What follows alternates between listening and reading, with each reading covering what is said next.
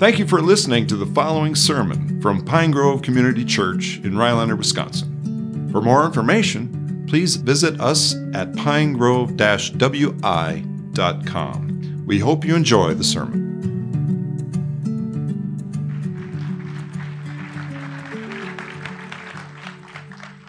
Good morning.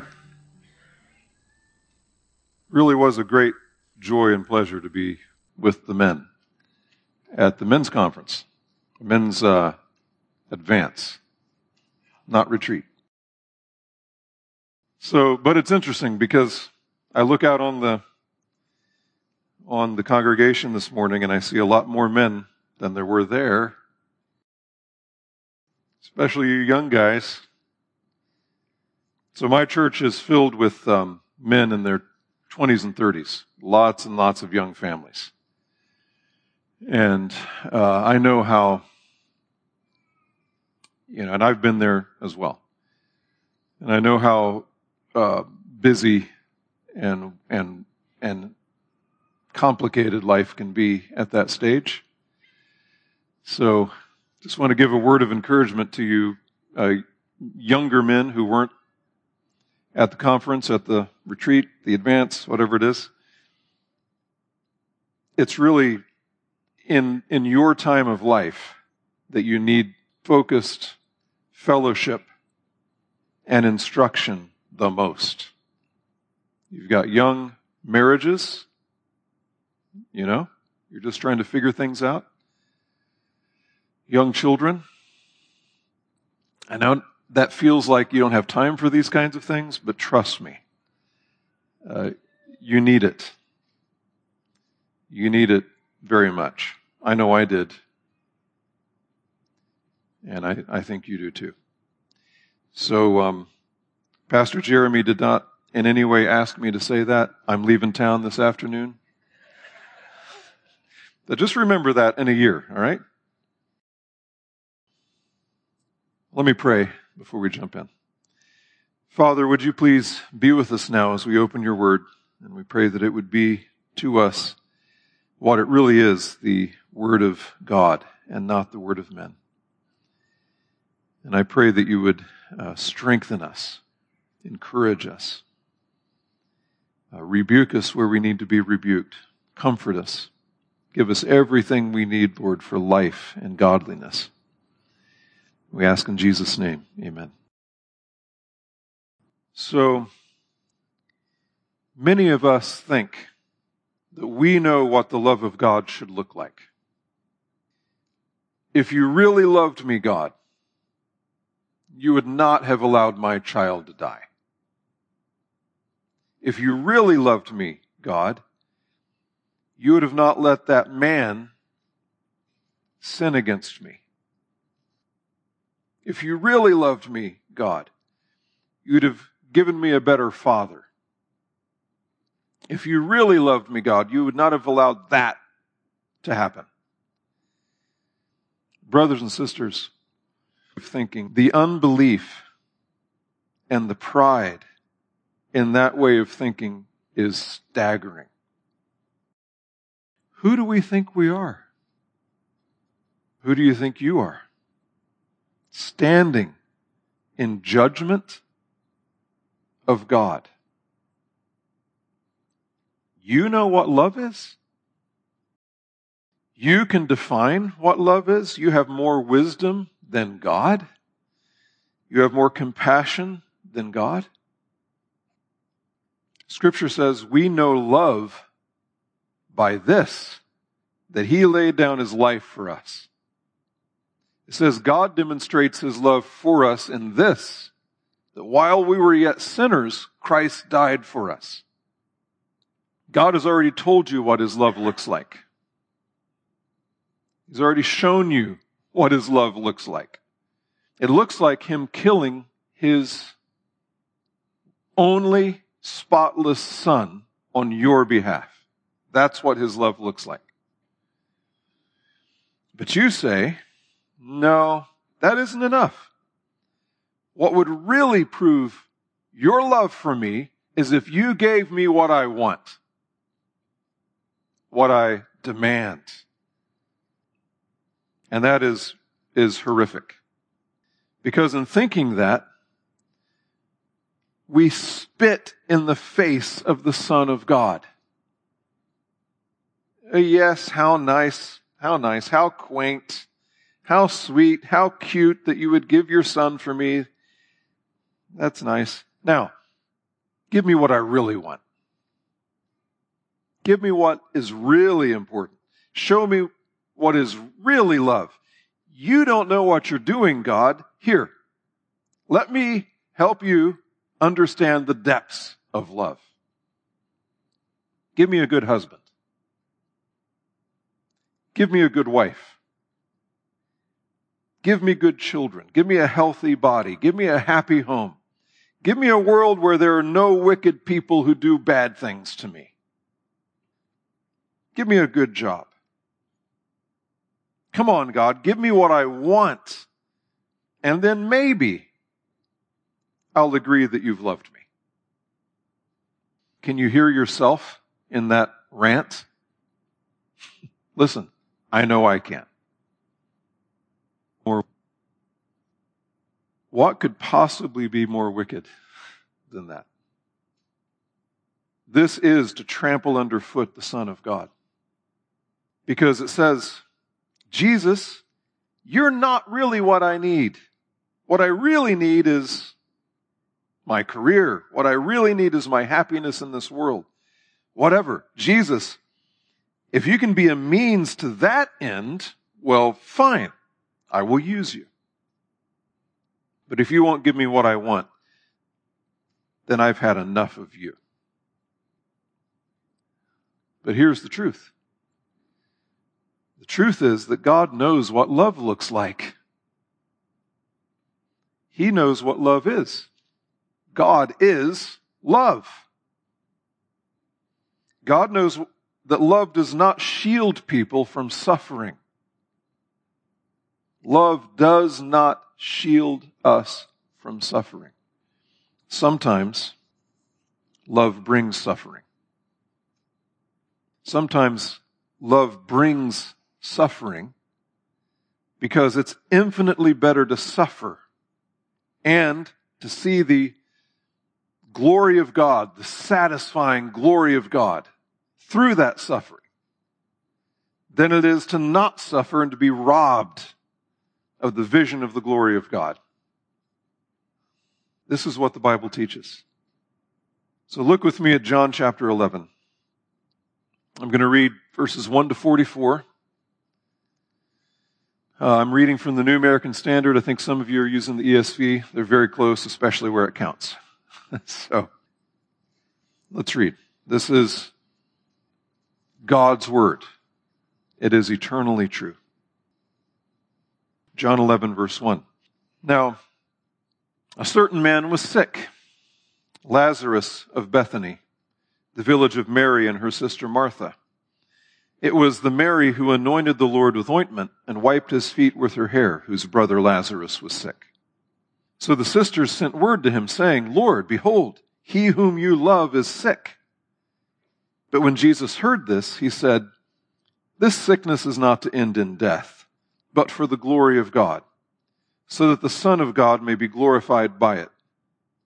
Now, Jesus loved Martha and her sister and Lazarus.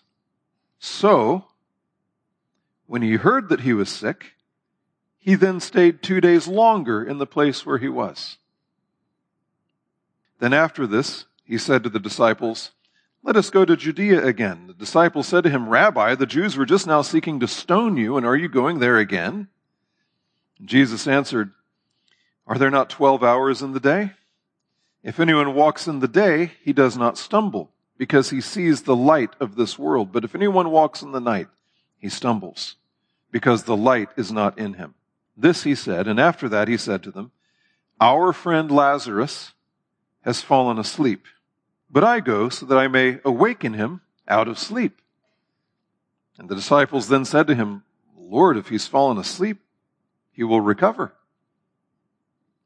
Now Jesus had spoken of his death, but they thought that he was speaking of literal sleep. So Jesus then said to them plainly, Lazarus is dead. And I am glad for your sakes that I was not there, so that you may believe. But let us go to him. Therefore, Thomas, who is called Didymus, said to his fellow disciples, Let us also go so that we may die with him. So when Jesus came, he found that he had already been in the tomb four days. Now Bethany was near Jerusalem, about two miles off, and many of the Jews had come to Martha and Mary to console them concerning their brother. Martha, therefore, when she heard that Jesus was coming, went to meet him, but Mary stayed at the house. Martha then said to Jesus, Lord, if you had been here, my brother would not have died. Even now I know that whatever you ask of God, God will give you. Jesus said to her, Your brother will rise again. Martha said to him, I know that he will rise again in the resurrection on the last day. And Jesus said to her, I am the resurrection and the life. He who believes in me will live even if he dies. And everyone who lives and believes in me will never die. Do you believe this? She said to him, Yes, Lord. I have believed that you are the Christ, the Son of God, even he who comes into the world. And when she had said this, she went away and called Mar- Mary, her sister, saying secretly, The teacher is here and is calling for you. And when she heard it, she got up quickly and was coming to him. Now Jesus had not yet come into the village, but was still in the place where Martha met him. Then the Jews who were with her in the house and consoling her, when they saw that Mary got up quickly and went out, they followed her, supposing that she was going to the tomb to weep there. Therefore, when Mary came where Jesus was, she saw him and fell at his feet, saying to him, Lord, if you had been here, my brother would not have died. When Jesus therefore saw her weeping, and the Jews who came with her also weeping, he was deeply moved in spirit and was troubled, and said, Where have you laid him? They said to him, Lord, come and see. Jesus wept. So the Jews were saying, See how he loved him. But some of them said, could not this man who opened the eyes of the blind man have kept this man also from dying? So Jesus, again being deeply moved within, came to the tomb. Now it was a cave, and a stone was lying against it. And Jesus said, Remove the stone. Martha, the sister of the deceased, said to him, Lord, by this time there will be a stench, for he has been dead four days. Jesus said to her, Did I not say to you? That if you believe, you will see the glory of God? And so they removed the stone. And then Jesus raised his eyes and said, Father, I thank you that you have heard me. I knew that you always hear me, but because of the people standing around, I said it, so that they may believe that you sent me. When he had said these things, he cried out with a loud voice, Lazarus, come forth. And the man who had died came forth bound hand and foot with wrappings, and his face was wrapped around with a cloth. Jesus said to them, Unbind him and let him go. So, one little word, one little word can shatter your life. Look at verses 5 and 6. Verse 5 Now Jesus loved Martha and her sister and Lazarus. Right? Verse 6.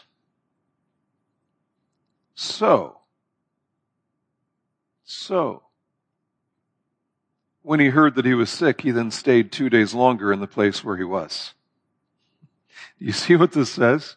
Jesus loved Martha and her sister and Lazarus. Now, what would you expect the next word to be? How about but? How about yet? How about however, right? It's, it's like he loved them, but Jesus loved Martha and her sister and Lazarus, but in contrast to that, when he heard that he was sick, he stayed two days longer. He loved Martha and her sister and Lazarus, yet when he heard that he was sick, he stayed. He loved them, yet or however, he, when he heard, he stayed. Is that what it says? Well, some of our Bibles actually do say that. Some of our translations. If you're using the NIV, I don't know if any of you have an NIV, but here's what the NIV says here, the New International Version. It says, Jesus loved Martha and her sister and Lazarus, yet. When he heard that Lazarus was sick, he stayed there where he was two more days. But what does this say? So. He loved them. So. He stayed. One little word. So. Instead of yet. Do you see this? The implications of this are earth shattering, really. Which version of reality do you prefer? Which one do you cling to? Think about it. Jesus loves me. Yet, even though he loves me, I don't understand it. I don't like it. I can't possibly make these things go together in my mind. Jesus loves me. Yet, in spite of that, he brings me suffering. You see what I'm saying? Or, Jesus loves me.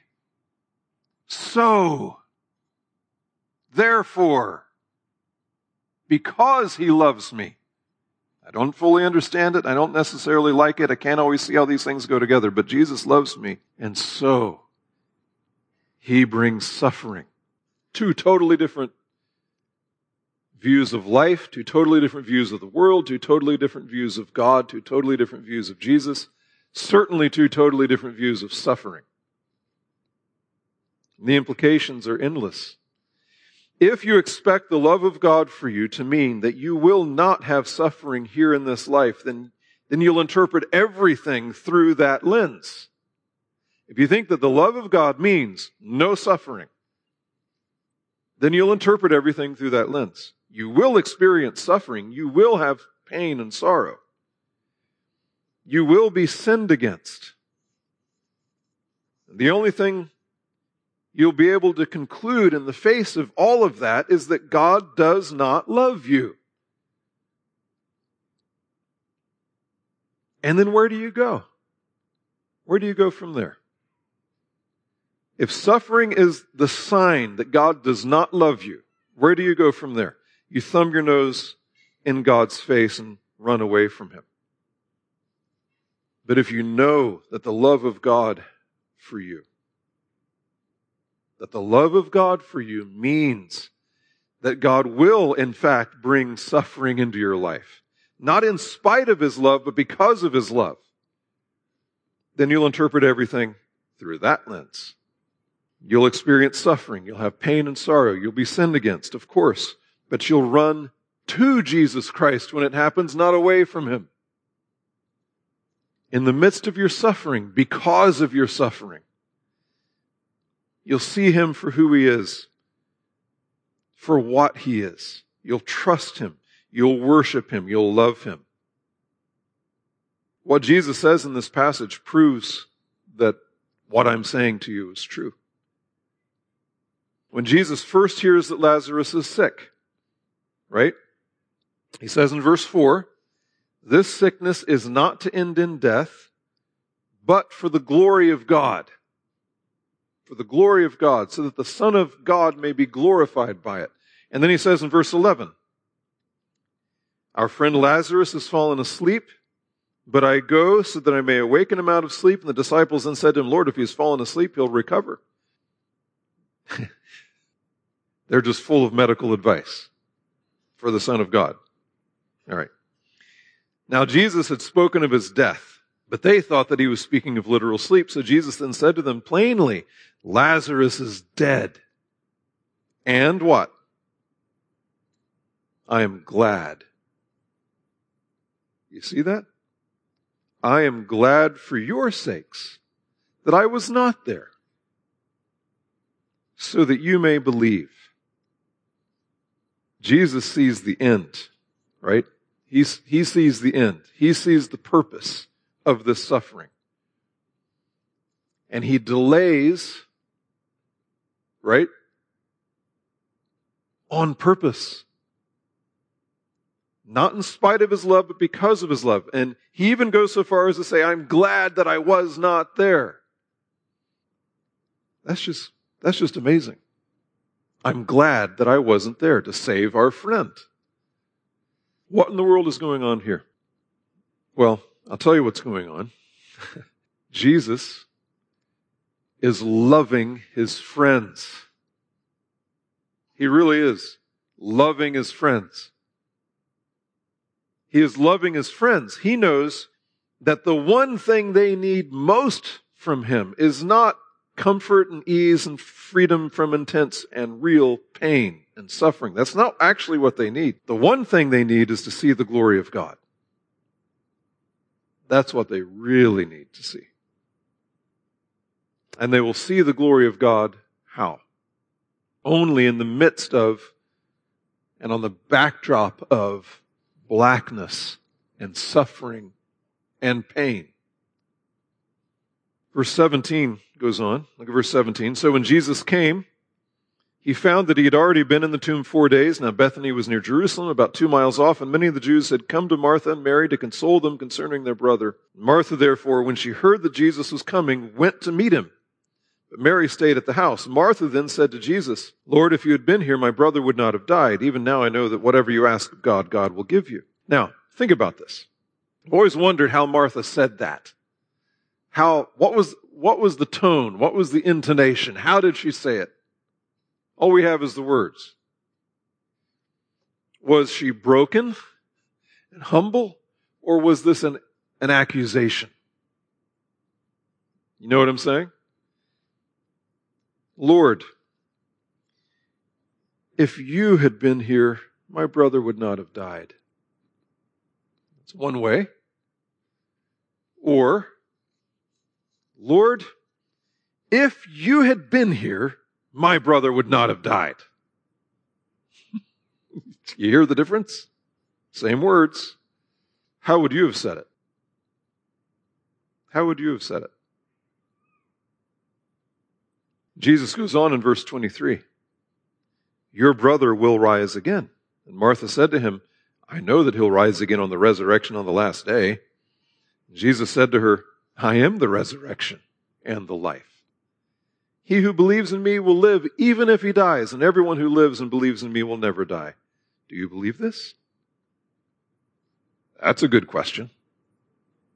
Do you believe this? Do you really believe this? If you did, how would it change your life right now? Do you see this just as some kind of pie in the sky, by and by, kind of too heavenly minded for earthly good kind of thing? You know? Or do you really believe this? Verse 27. Martha said to him, Yes, Lord. I have believed that you are the Christ, the Son of God, even he who comes into the world. And when she had said this, she went away and called Mary, her sister, saying secretly, The teacher is here and is calling for you. And when she heard it, she got up quickly and was coming to him. Now Jesus had not yet come into the village, but was still in the place where Martha had met him. Then the Jews who were with her in the house and consoling her when they saw that Mary got up quickly and went out, they followed her, supposing that she was going to the tomb to weep there. And therefore, when Mary came where Jesus was, she saw him, and what? What'd she do? She fell at his feet. That is worship. She fell at his feet and said, Lord, if you had been here, my brother would not have died. When Mary says that, it's the exact same words that her sister said. But when Mary says it, it seems to me to be humility and brokenness. There's no, there's no bitterness in this. There's no accusation. She falls at Jesus' feet. She isn't standing above him, right? Accusing him, judging him telling him what he should have done if he really loved them. With Mary, it seems to me like genuine humility and worship. Look how, look how Jesus responds. Verse 33. When Jesus therefore saw her weeping, and the Jews who came with her also weeping, he was deeply moved in spirit and was troubled. And he said, Where have you laid him? And they said to him, Lord, come and see. Jesus wept. So the Jews were saying, See how he loved him. Listen, here is the beauty of our Lord Jesus. Right here. He loves them, right? So he delays. He has the power to keep Lazarus from dying, but he what? What does he do? He lets him die. He has the power to prevent Martha and Mary from going through this intense, deep pain of losing their brother, seeing him die. He has the power to prevent it, and yet what does he say? He's glad that he isn't there to save him. He's glad that he isn't there to save him, but he is deeply moved in spirit and troubled. And he weeps. He loves them. So he stays and lets Lazarus die. He loves them. So he weeps. His tears are not fake tears. He's not putting on a show for anybody. He is broken at Lazarus' tomb. This is the beauty of our Lord Jesus Christ. He sees the big picture, right? He sees the glory. He sees the resurrection. He sees the redemption. He sees death crushed under his own feet. He knows what's going to happen. But at the same time, he is deeply troubled and he weeps real tears. He's not a cold, hard God. He's not a stoic who's indifferent to your suffering. Do you hear me? He is not a stoic who's indifferent to your suffering. Don't ever think that. He's not a sadist who enjoys making people suffer. That's not what's going on. When he stands in front of Lazarus' tomb, he weeps. He hates the sin. He hates what sin has done to this world. He hates death and the pain that death brings. He really hates it. He hates the sadness of Mary and Martha as they mourn the death of their brother. He hates the pain that you suffered when your mother died, when you lost the baby, when that man sinned against you, when your husband left you, when your father left you, when, when the cancer came, when your family was destroyed. He hates it. He really, really does hate it. He's not pretending to hate it.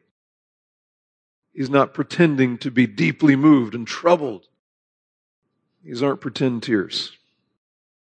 He knows the pain that you have suffered because he has suffered it too. But, but, he sees more than just the suffering he sees glory. Glory. He sees his own glory. Right? The Son of Man will be glorified in this. He sees his own glory, and you know what else he sees? This is what makes him glad. He sees you seeing his glory. And he is glad. Glad for who?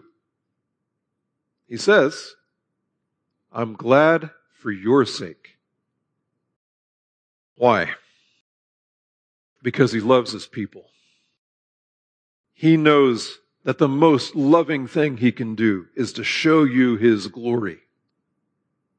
That's not just some pious, pietistic platitude. It's true. The most loving thing he can do for you is for you to see his glory.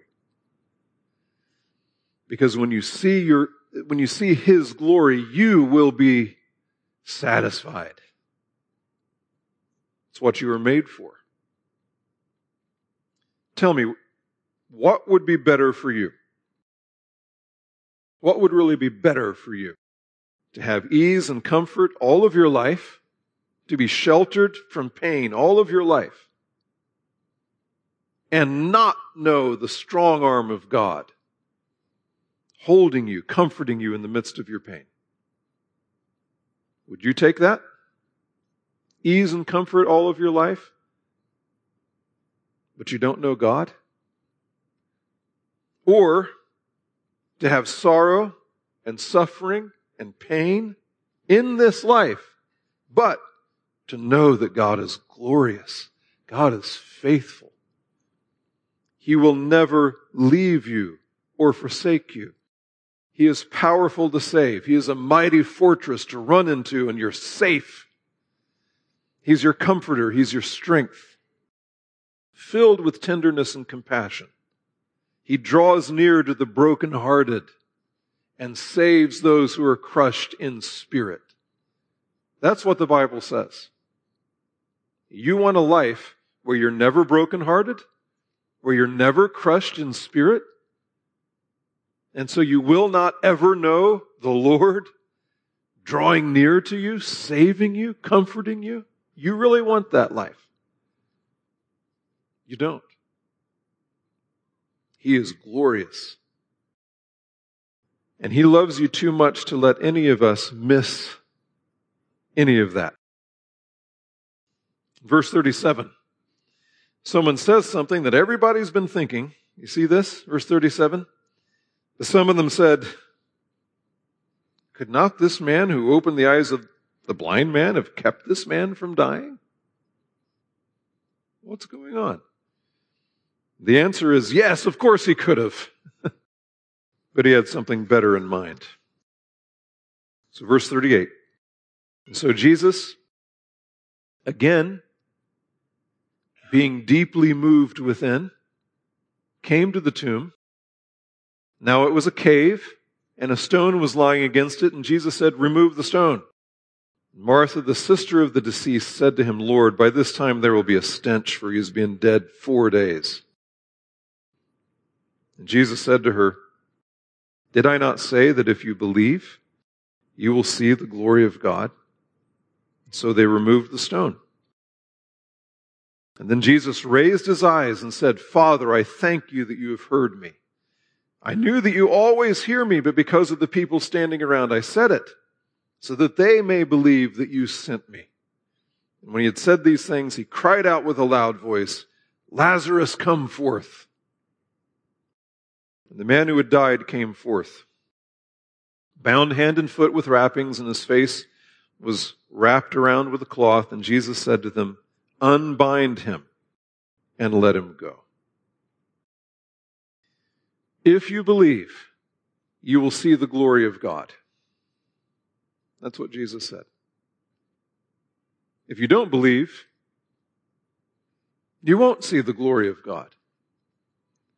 You won't be able to see the glory of God because you will be wrapped up, curved in on yourself. You won't be able to see it.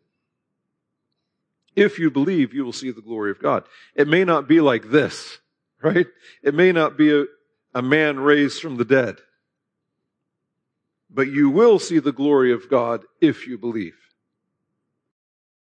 If you trust Him. He knows what He's doing. He knows what's good for you. Have you ever said, I know you have. I know I have. Have you ever said, I don't need this today. Really, you know what you need. God knows what you need. I don't mean that to be flippant at all. He knows what you need. If you believe, you will see the glory of God. If you don't believe, you won't see it. And this glory will free you. Jesus will say what he said about Lazarus unbind him and let him go. Unbind him, unbind her, and let her go. Because you will be free, unbound from bitterness. Bitterness is a chain. You'll be free. Unbind him. Let him go unbound from the bitterness and the fear and the anger towards God that you've been trying to live with. And instead, you will see your pain as a gift from God, a window into glory. That glory will give you joy and freedom and life. Why would you want anything else? Why would you want anything else? Turn to Jesus Christ. Believe that He has, in fact, loved you. Stop telling Him how to love you. He knows exactly how to love you. Stop telling Him how and embrace the love that He has poured out on you. It's better than anything you could possibly think up. Seriously. It's better than anything we could possibly think of. It's more satisfying than anything you could ever demand of Him. You have to believe in order to see the glory. Believe that He is good. Believe that He loves you. He has shown you his love by sending his son. Jesus himself has shown you his love by dying for you. Greater love. There's no greater love than this, than that a man lays down his life for his friends. That's what he's done for you. We have no right to doubt the love of God. It's glorious. He is satisfying. You'll never see it. You'll never be satisfied if you spend your life shaking your fist in his face, telling him what he should have done. Do you want to be free from your bitterness? This is the way. Let's pray together. Father, we confess to you our sin of, of of doubt, of unbelief, of really pride,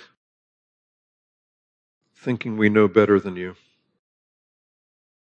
And Father, we know we can't see everything and we don't have the view that you have, and we don't understand how this all fits together, but we certainly know you love us. How could we possibly doubt it?